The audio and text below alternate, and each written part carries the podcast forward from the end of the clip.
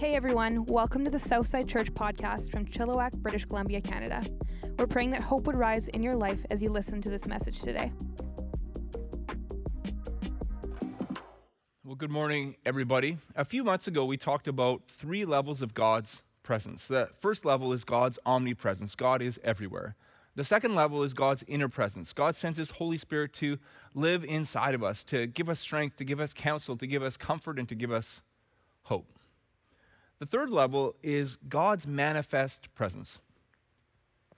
When God makes himself known in an extraordinary and powerful way. This is like Moses at the burning bush. By the way, this is Christmas.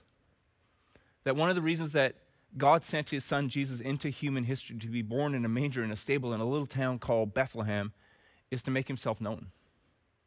To make himself known. And, and what's amazing to me is if you turn to Matthew chapter 18 in the Bible, Jesus says this that when we gather together with a heart of faith and a posture of expectation, God makes himself known in an extraordinary and powerful way. You know where I'm going with this. Let's have that posture. Now, I realize I'm on video. You already knew that. I'm not here, but I am praying for you. And I suggest that we have a heart of expectation and a posture of faith today, that we lean in. Because here's what I know today's sermon, God can use it to change your perspective. And if God changes your perspective, it'll change your marriage, it'll change your family, it'll change your friendships, it'll change your life. So let's jump in. I want to start today with a a story. A couple weeks ago, we talked about the fact that there was a doctor named Luke, and he wrote more verses of the New Testament than any other author. And so, what Luke did is he traveled all over the place. He followed in the footsteps of Jesus to talk to eyewitnesses because he wanted to make sure that in his analytical, well researched way that he got the story of Jesus right. So his travels brought him to the city called Ephesus. He met with one of Jesus' disciples named John, and then he spent a week interviewing Mary, the mother of Jesus. Now, I want you to imagine for a second, second that he's down to the last few hours. The week has been amazing, it's gone super quick. And so he's asking himself, okay, okay, what have we talked about? We, we talked about the birth of Jesus. We talked about his life, his preaching, his teaching, his miracles, his friendship, his impact. We talked about his death. We talked about his resurrection. Luke couldn't imagine what it must have been like for Mary to see her boy nailed to a Roman cross where he suffered and died. But when she described what it was like just days later to see him alive and resurrected, man, it's the most beautiful thing he ever heard. So Luke's asking himself, okay, I got a few hours left. What should I ask? What should I ask? And it hit him. So he asked Mary this What was it like when you found out you were pregnant? Mary got a smile on her face. She said, I was 14 years old. I was betrothed to a teenager named Joseph, just a few years older than me. We were from this little town called Nazareth. Everybody knew everybody. So Joseph and I had known each other our whole lives. I, I, knew his father was a carpenter. Joseph was following in his father's footsteps. He was so gifted at creating and building. Amazing. We had the hunch that our parents were going to arrange a marriage for us. And for Joseph and I, we were all for it. Mary had a smile on her face, and Luke realized that she was enjoying this trip back down memory lane, recalling her teenage years, years more than half a century earlier. She said, Joseph was so handsome and so incredibly kind. And he told me that I was the most beautiful girl in Israel. Mary said, We had all these hopes and we had these dreams and we had these plans. And then one day something happened that changed all of our plans in a way that we never would have expected. And then Mary told Luke the story. Luke wrote it down, and it became part of our Bible. So I want to read it for you today. Luke chapter 1, starting at verse 26. In the sixth month of Elizabeth's pregnancy, God sent the angel Gabriel to the Galilean village of Nazareth to a virgin engaged to be married to a man descended from David. His name was Joseph, and the virgin's name Mary. Upon entering, Gabriel greeted her Good morning. You're beautiful with God's beauty, beautiful inside and out. God be with you. She was thoroughly shaken, wondering what was behind a greeting like that. But the angel assured her, Mary, you have nothing to fear. God has a surprise for you. You will become pregnant and give birth to a son and call his name Jesus.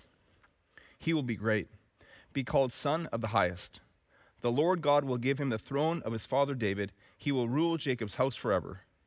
No end ever to his kingdom. Mary said to the angel, But how? I've never slept with a man. The angel answered, The Holy Spirit will come upon you, the power of the highest hover over you. Therefore, the child you bring to birth will be called Holy, Son of God. And did you know that your cousin Elizabeth conceived a son, old as she is? Everyone called her barren, and here she is, six months pregnant. Nothing you see is impossible with God. And Mary said, Yes, I see it all now. I'm the Lord's maid, ready to serve. Let it be with me, just as you say. Then the angel left her. It's important when we read the Bible that we understand we're reading about real people living real lives. Like, this is a teenage girl named Mary, and she has hopes, and she has dreams, and she has plans that include a teenage boy named Joseph. And then one day, God shows up and completely interrupts their regular programming. Now, what I've asked the band to do right now is to play a song. And, and, it's a song that I hope can help remind us that these are real people living real lives. You can stay seated as the band plays.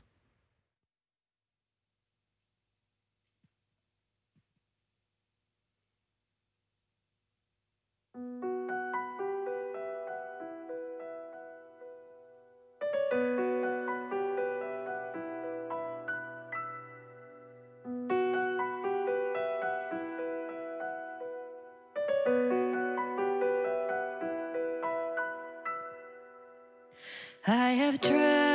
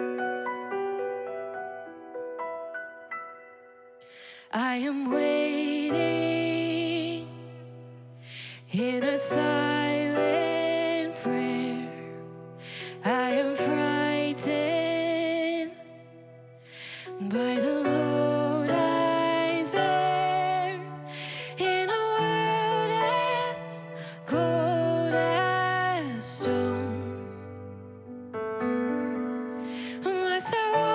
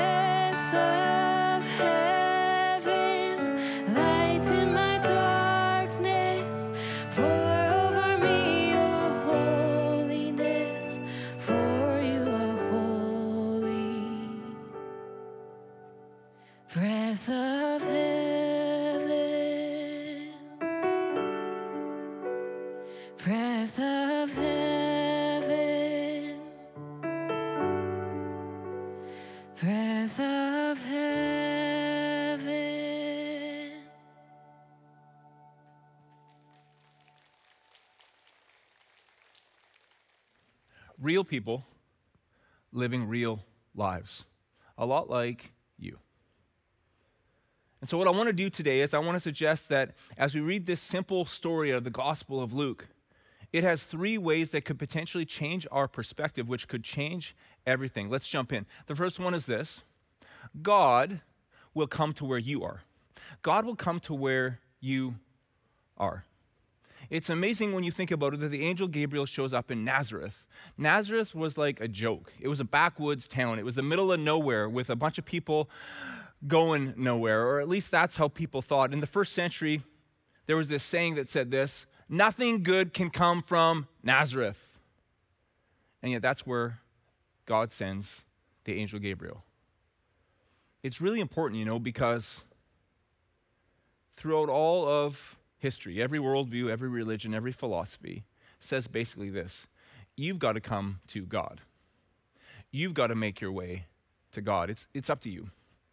It's your own effort, it's your own achievement, it's your own responsibility to find your way to God. And yet, in the middle of world history, Jesus arrives. And he introduced something called the gospel. Completely revolutionary concept, which says this you don't have to come to God. It's not about your achievement. Jesus shows us that God comes to you no matter where you are. You don't achieve it, you receive it. My best buddy growing up was Grant King. We hung out like every day from the time we were little kids into young adults. And if you want to really understand the dynamic of the Grant and Mike relationship, you would have to know this that Grant was really, really handy, and I was really, really not. I still am not, to be honest. I remember when Corinne and I first got married, she went to IKEA one day and she bought a TV stand. And she handed me the box and said, Here, you build it, thinking that because I am a man, I could automatically build an IKEA TV stand, which was kind of sexist, but I'm willing to overlook it. Okay, so, anyways, I start working on this TV stand. About half an hour in, I realize I don't have a hammer. I need a hammer. Now, the instructions didn't call for a hammer, but I knew that I needed a hammer. I didn't have one, so I took a pitching wedge out of an old golf set to use as a hammer. About an hour and a half, yes, an hour and a half into the process, I realized I didn't have a drill. Now, the instructions didn't call for a drill, but I realized that I needed a drill, so I went a couple doors down in our apartment. I borrowed a drill, and Corinne heard me say this right before she took over. She heard me say this those stupid Swedish IKEA guys put the holes in the wrong places. At that point, Corinne came in, she took over, she filled the holes that I had drilled in the TV stand, she completed it, and ever since then, Corinne builds everything she buys from IKEA, which worked out really well for me. So the Grant and Mike dynamic was kind of like this I would get us into a mess, and Grant would get us out. Okay, I, I, I would get us into a big heap of trouble, and Grant would MacGyver a way out of the trouble. That's how it worked. I could give you dozens and dozens of examples. One that comes to mind today is when we were about 17 years old. Grant and I drove from Red Deer three hours to Banff to go skiing at a place called Sunshine Village just outside of Banff. So the plan was that we were going to ski all day, stay the night in Banff, ski the next day, and then go home. We had a great first day of skiing, so incredible. And at the end of the day, we kind of had a choice to make. And here's the reason why. Back at that in that day, anyways, uh, there was a huge parking lot okay, at Sunshine Village. So you would park in the parking lot, then there was a gondola that took you way up to the mountain where the lodge and all the lifts were, okay? So you would park your car, jump in the gondola, go to the top, ski all day, and then the plan was that you would get back on the gondola, go down to the parking lot, and leave. But there was a way you could actually ski down. Now, none of the, none of the runs were groomed, and it was a little bit dangerous because it was getting dark, but Grant and I decided to do that. And it was so much fun. A great end to a great day of skiing. So we get to the parking lot, we take our skis off, we walk to the car, we get to the Volkswagen Rabbit diesel that my parents had lent me for Grant and I to take this trip. And I go like this, like this. And I'm like, oh, did I give you the keys, Grant? And he's like, no. I'm like, oh, well, I lost them. And so I looked to Grant, like I often did, to find a solution. So the first thing he did was he went and got a clothes hanger. It took him less than 10 seconds to Slim Jim the door open. So that was the easy part though. Because now there's the car and it's not running. We're inside, but it's not running. It's getting colder, it's getting darker. A lot of people are leaving the parking lot. And I'm like, Grant, can you, I don't know, can you hotwire the car? He's like, ah, I've never done that. I've seen it done. Maybe I could try. I'm like, yeah, man, I know you can do it, Grant. I know you can do it. So, as being Grant, he had a flashlight and some tools in the bag that he packed to go skiing, okay? So he gets his bag out of the trunk and he gets his flashlight out and he says, Can you hold it? And so I'm holding it, but I kept on getting distracted, you know? And so I keep on shining into his eyes until eventually Grant's like, You know what, Mike? It's okay. I'll just prop the flashlight up here. Okay, so I, I left him and he, he ended up taking the, the, the cover off of the steering column, and now there's like all these wires, right?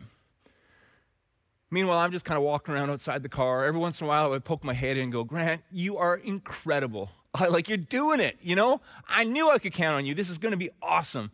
And then I'd walk around, talk to girls as they were passing by. And, and finally, I hear the car start to turn over. I'm like, this is amazing. He did it, you know? And so Grant started the car. But there was something weird that happened. Like, the car would start, but it wouldn't run. So he kept starting it, but it wouldn't run. He started and, and, it wouldn't run. He's like, I don't know what to do. I'm like, Grant, come on. Come on, we're three hours away from home. Like, you got to figure out something. And so I just remember in true Grant style, he said, just give me a second.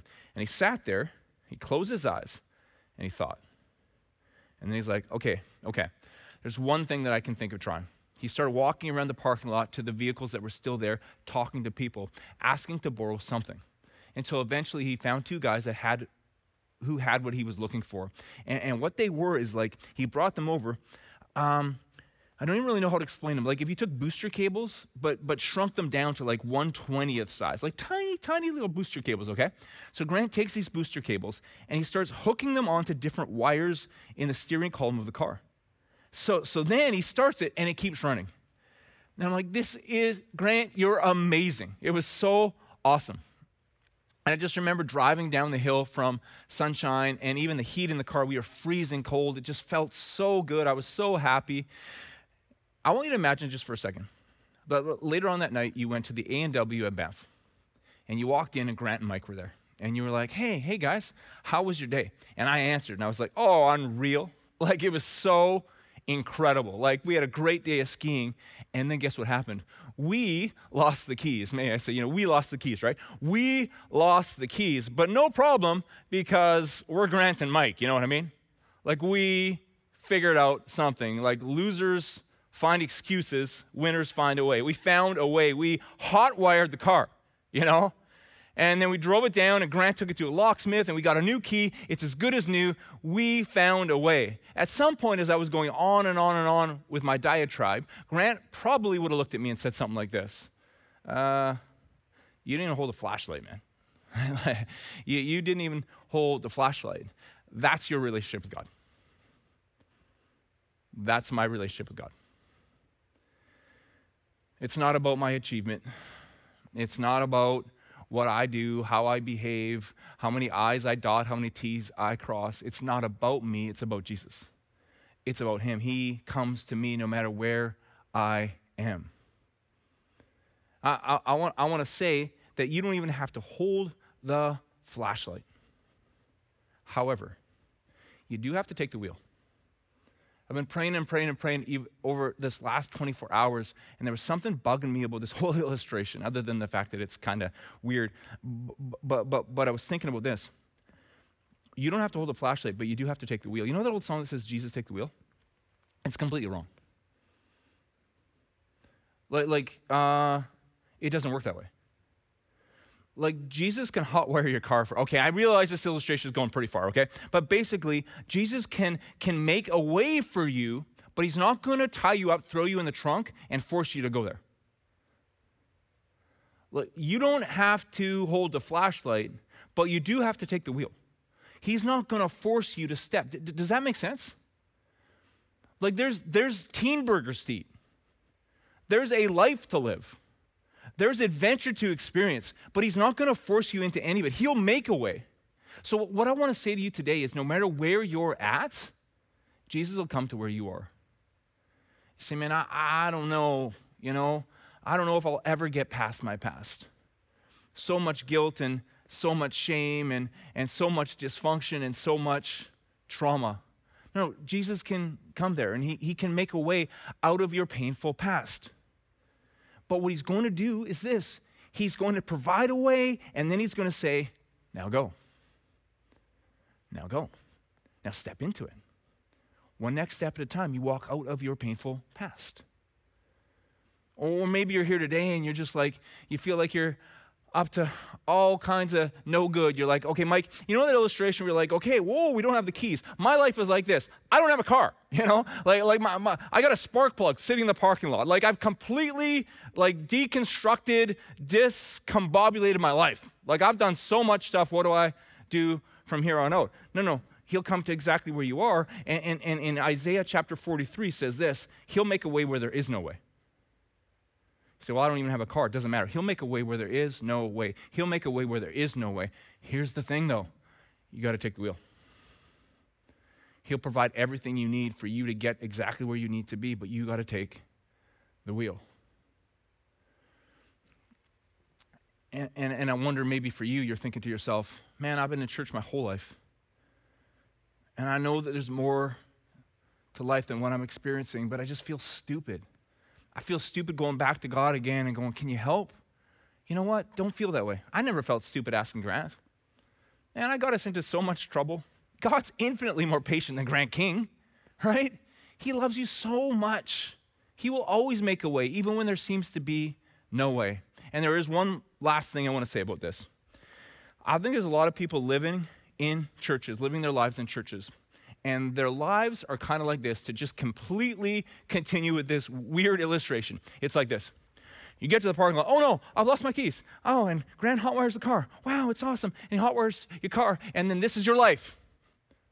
20 year church attender. This is your life. You stand outside the car going, it's running. Fist bump, Grant. Whoa, look at that thing, it's running. And you stand there. And you watch it running in the park lot, parking lot of Sunshine Village near Banff, Alberta, until it runs out of diesel fuel and you walk away. That's your life. See, what I'm saying is this somewhere along the line, God has provided a way for you. But maybe you forgot, God continues to provide a way for you, like this moment right now. I've been in church 20 years. You still need Him as bad as you ever did. There's parts of your life that are still as much a, a wreck as they ever have been, and you still need Him today. And here's the thing, though here's the thing He will keep providing a way for you to step into a life worth living. Friendships, relationships, family, adventure, joy, strength, hope. But you got to take the wheel. You don't just stand there and watch the Volkswagen Rabbit diesel run out of diesel fuel. You got to take the wheel. And as we transition into 2024, I want to give our church a bit of a challenge. Let's go. Let's step into greatness. Like Jesus Christ, the Son of God, stepped into human history for you. He lived for you. He died for you. He rose again for you. He sent His Holy Spirit to you. There's greatness inside of you. Every single day of your life, you need Him as much as you ever have. And so every single day of your life, you're going to have an opportunity over and over and over again. He's made a way. Can you take the wheel? Look, you don't even have to hold a flashlight. Doesn't matter who you are, where you've been, or what you've done. Doesn't matter. Doesn't matter you've been in church 20 years and you're still living a, living a mediocre life. It doesn't matter. Today's the day. Today's the moment. Today you take the wheel. He's going to give you, he's going to step you into greatness one next step at a time. In 2024, let's expect it. Right? And when you look around you in this church right now, if you're online and you look in your online community, whatever it is, stop looking at the people around you as if the greatest aspiration of their life is to start the car and stand there and watch it in the parking lot of Sunshine Village near Banff, Alberta. That the greatest aspiration of their life is not to be a complete and total train wreck anymore. No, God's called them, created them, recreates them for greatness. Expect it. Understand it. Expect it for you, expect it for those around you. So, number one, God comes to where you are. You don't even have to hold a flashlight, but you do have to take the wheel. Point number two God ask, answers the questions that you have. This is amazing because the angel Gabriel says, Hey, remember how Elizabeth got pregnant? She's super old, and that was such a miracle. Well, Mary, you ain't seen nothing yet. You haven't even had sex, and you're going to get pregnant. And as soon as the angel said that, Mary would have known exactly what was going on. 700 years earlier, the prophet Isaiah said, The Messiah will come born of a virgin. Mary would have known. What a moment, right? But it's so fascinating to me because Mary looks at Gabriel and says, But you know I haven't had sex, right? And, and, and, I, I love that. Like over the last few weeks, even as we've been in this Christmas series, we talked about Dr. Luke and last week Zechariah, and this week Mary, and people have questions. And I want you to know that God loves questions. I think people who ask a lot of questions are truth seekers. Like maybe you're here today or you're watching online today and you like the cozy concept of Christmas, but you've been wondering lately is there more? You know, like you turn on the TV and it's all these weird commercials, you know? It's like this like stirring inspirational music and somebody puts a big bow on like a luxury automobile and gives it to someone in their family and we're all supposed to go like, "Ah, oh, the true meaning of Christmas." But there's something inside of you that's like, "No. I don't think so." I, I don't think we'd still be celebrating Christmas like 2,000 years later if it was about giving luxury automobiles to people in our lives. I think there's got to be more. But man, you got questions, right? You got questions about, you got doubts, you got anger. You're just not so sure about the whole Jesus thing. And I want to tell you, truth seeker, because that's what you are, you're a truth seeker. God's not intimidated by your questions. He's not angry about your questions. He's not impatient about the questions that you have. In fact, I would commend you today. You're following in the footsteps of Dr. Luke. You're following in the footsteps of Mary, the mother of Jesus. Bible promises that when we knock, the door will be opened, and when we seek, we will find, and when we ask, the questions will be answered. Mary was a real person living a real life. So are you. The purpose and the plan that God has for your life is every bit as powerful as the purpose and the plan that He had for Mary and Joseph. Isn't that amazing? So ask your questions. Keep asking your questions. God has an incredible plan at the end of all your questions. You will find Him. So, point number one God comes to where you are. You don't even have to hold the flashlight, but you do have to take the wheel. Point number two God answers the questions you have. God loves truth seekers. And point number three God gives you the delights of your heart. It's amazing when you think about it because the angel Gabriel lays it all out for Mary, and what's her response? She says, Let it be. Let it be with me just as you say. Let it be, let it be, let it be, let it be. Man, I wonder. I wonder if she knew what she was saying, let it be to. Like on some level, she must have, right? Like in that culture at that time, if you cheated on someone you were betrothed to, like especially as a woman, man, you could be punished. Like she would have been stripped naked. They would have put filthy rags on her and made her stand in the middle of town all day long. The people from that little town would have been required to heap abuse on her all day long because she needed to know, right? You're dirty, you're disgusting, you're disgraceful. That's what they thought. And I want you to imagine, too, that in a little town like Nazareth, Mary would have stood there, and everybody who lived in that little town, they were like family to her. And so her cousins and her uncles and her aunts and her brothers and her sisters would have, would have been by all day long. And yet she said, Let it be with me just as you say. Now the angel appears to Joseph and says, Hey, this is a miracle. No one else is going to believe it's a miracle but Joseph. Mary's pregnant, it's a miracle. And so he marries her, and, and everything goes well that way, except for this.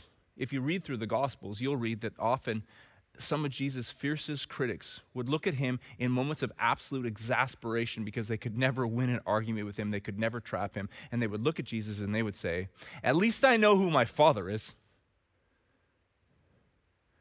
Which is a polite way of the English translators of our Bible saying, You're a bastard.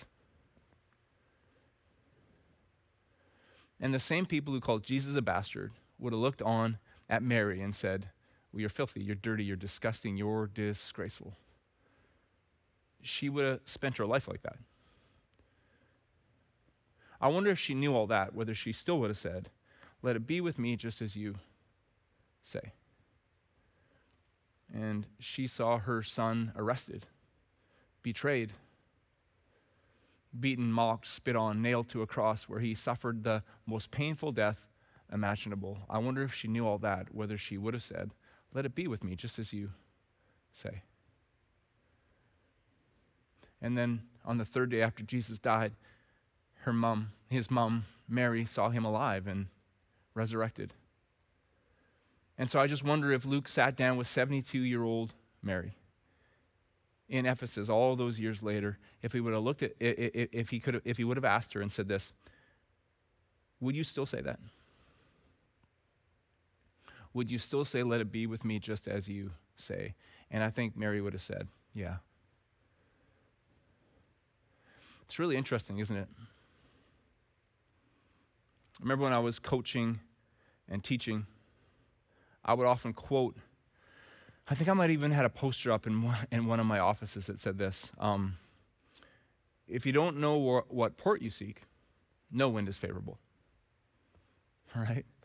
It's, it's good, right? If you don't know what port you seek, no wind is favorable. It, it, it, talks about reverse engineering. You, know, you, need, you need a picture of the life you want to live, and then you need to set about making that picture happen.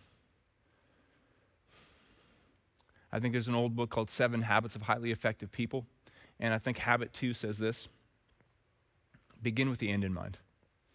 Begin with the end uh, in mind. Have a plan. I was thinking about it this week, though. The only problem with me standing up here and telling you, begin with the end in mind, begin with the end in mind, begin with the end in mind, is I've never re- really lived my life that way. Begin with the end in mind. Begin with the end in mind. And I get, by the way, I get that we have to plan. But really, on a macro level, my life has never been lived that way.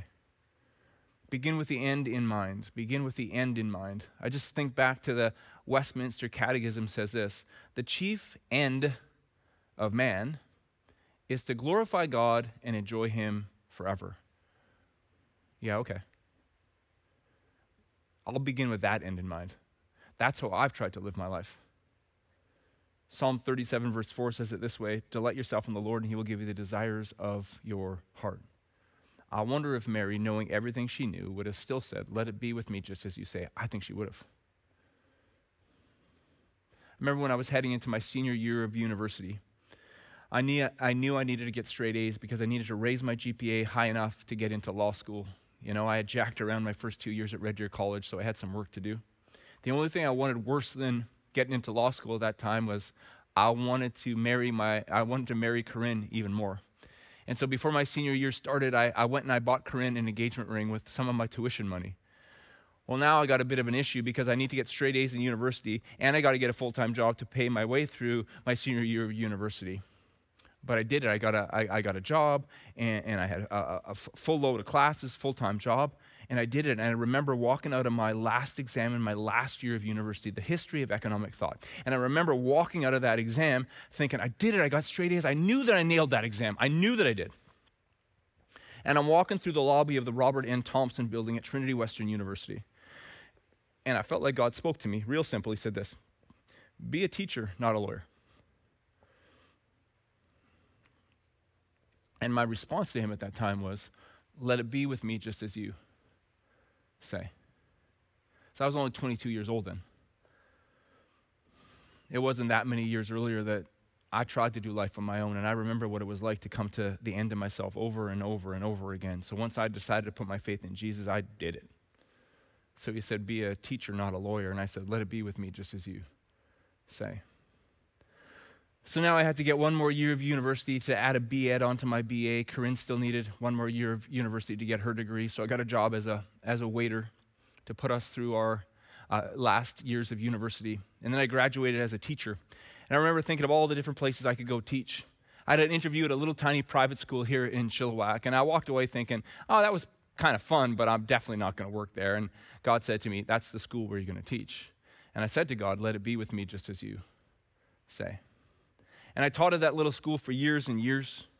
I remember by my last couple of years, I was the vice principal of a secondary school. I only had to teach one class, History 12, which I loved, and I coached basketball.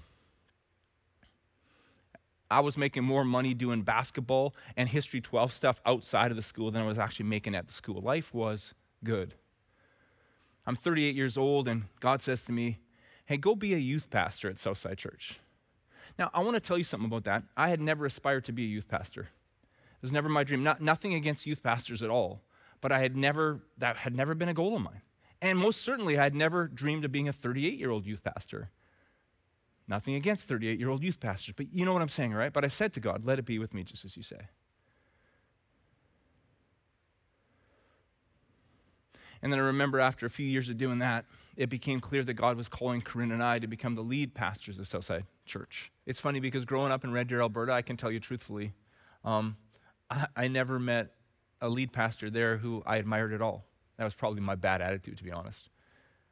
Nothing against lead pastors. I had just never, ever, ever had a goal of becoming one. And yet, we said, let it be with us, just as you say. And I wonder sometimes if I could go back to 22 year old Mike Manis ro- walking through the lobby of the Robert N. Thompson, building at Trinity Western University after my last exam of my final year of university, and I would say to them, Hey, um, be, be a teacher, not a lawyer. Oh, but here's the thing. When, one day that's going to lead you down this path that's going to make you a lead pastor, and here's going to be all the heartbreak, and all the anxiety, and all the stress, and all the sleepless nights, and all the betrayal, and all the trauma. I'm pretty sure the 22 year old Mike Manis would have said, No, I still believe in Jesus, but I'm going to go with the lawyer thing, you know, or, or, or maybe underwater welding. With my uh, lack of handiness, I'm sure I would have lasted about 17 seconds as an underwater welder, or maybe a truck driver. You know, my first few years of being a lead pastor, I had these fantasies about being a truck driver, you know, with the open road and steering wheel. Let's go. But here's what's crazy. I stand here right now and I'm telling you, if you ask me, who has a better life than you, Mike? I would say no one. No one. Through the twists and turns of life in ways that I never would have chosen if it was completely up to me. You know what he's done? He's given me the desires of my heart. Let it be with me just as you say. And I want to give you a second and I want you to think about that. Would you be willing to have that kind of faith? Maybe you're brand new to this whole following Jesus thing. Would you be willing today to say, Jesus, let it be with me just as you say? Or maybe you've been following for a long time, but there's just this moment, there's this moment that you keep coming to where, where he's asking you to trust him, but you're just like, ah, I don't know. He still loves you. But he's got this plan for you, right? And I guess it's back to Grant and Mike in the parking lot of, of Sunshine Village. You can stand here your whole life. Going, would you look at that car? Look at it. It's running. I can't. Oh, Grant, you did it again. Fist bump. That's what you could do. It's probably safer.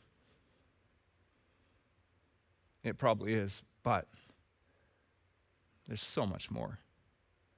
Get in.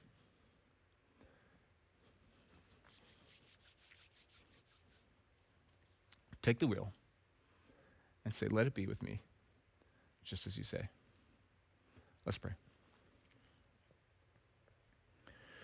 So, with all heads bowed and all eyes closed, just want to ask you a question. Is today the day? I'm telling you, everything that needs to be done for you to be saved, for you to be forgiven, for you to have eternal life has already been done. You don't even have to hold the flashlight, but you do have to take the wheel. You do have to accept what Jesus already did for you. Greatest decision you could ever make.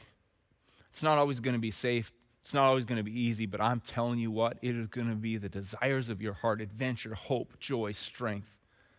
Incredible. So if today is the day for you, with all heads bowed and all eyes closed. Can you just raise your hand right now, nice and high? If, if you're online and it's safe to do so, could you raise your hand? Because I want to pray for you right now. That's amazing. Let's pray. You can put your hands down. So, Jesus, thank you. Thank you that you make a way where there is no way. We go back to those poor Israelites with their backs to the Red Sea and they turned around and you parted those waves and they walked through. That's what you still do. You make a way even when there seems no way. So today, Jesus, I thank you that you've made a way for my forgiveness, for my salvation, for my eternal life. That everything that needed to be done has already been done. You did it. I take it. I accept it. I thank you. And Jesus, I ask that you would be my Lord that you would give me the strength to keep saying, Let it be, let it be, let it be with me, just as you say. Give me the strength to, to, to, to, to, to follow the plans that you have for my life. And Jesus, I pray for everybody here, whether they're in church for the first time or whether they spent their whole lives in church. I pray for a perspective change. That today we would remember that you come to where we are that no matter how long we've known you, the same is still true. We don't have to hold a flashlight, but we do have to take the wheel. So we say to you right now, God, show us the way. We will follow. That we would keep asking the questions that, that we have, that we would keep seeking truth. And at the end, we would look back and say, you know what? I never would have expected my life was like that. But I'd do it all over again. Let it be with me just as you say. We love you. We thank you in your name. Amen. Amen. Hey, I love you guys. I can't wait for next week. I'm going to be back here live, and I just invite you again. We're only a couple weeks away from our Christmas celebration. These two weeks are going to be absolutely amazing. Invite your friends, invite your family, invite everyone you know, and we'll see you then. Thanks again for listening. To hear more messages like this one, make sure to subscribe and check out our podcast channel for past episodes. And to stay up to date with all things Southside, follow at Southside underscore church on Instagram. We love you guys. The best is yet to come.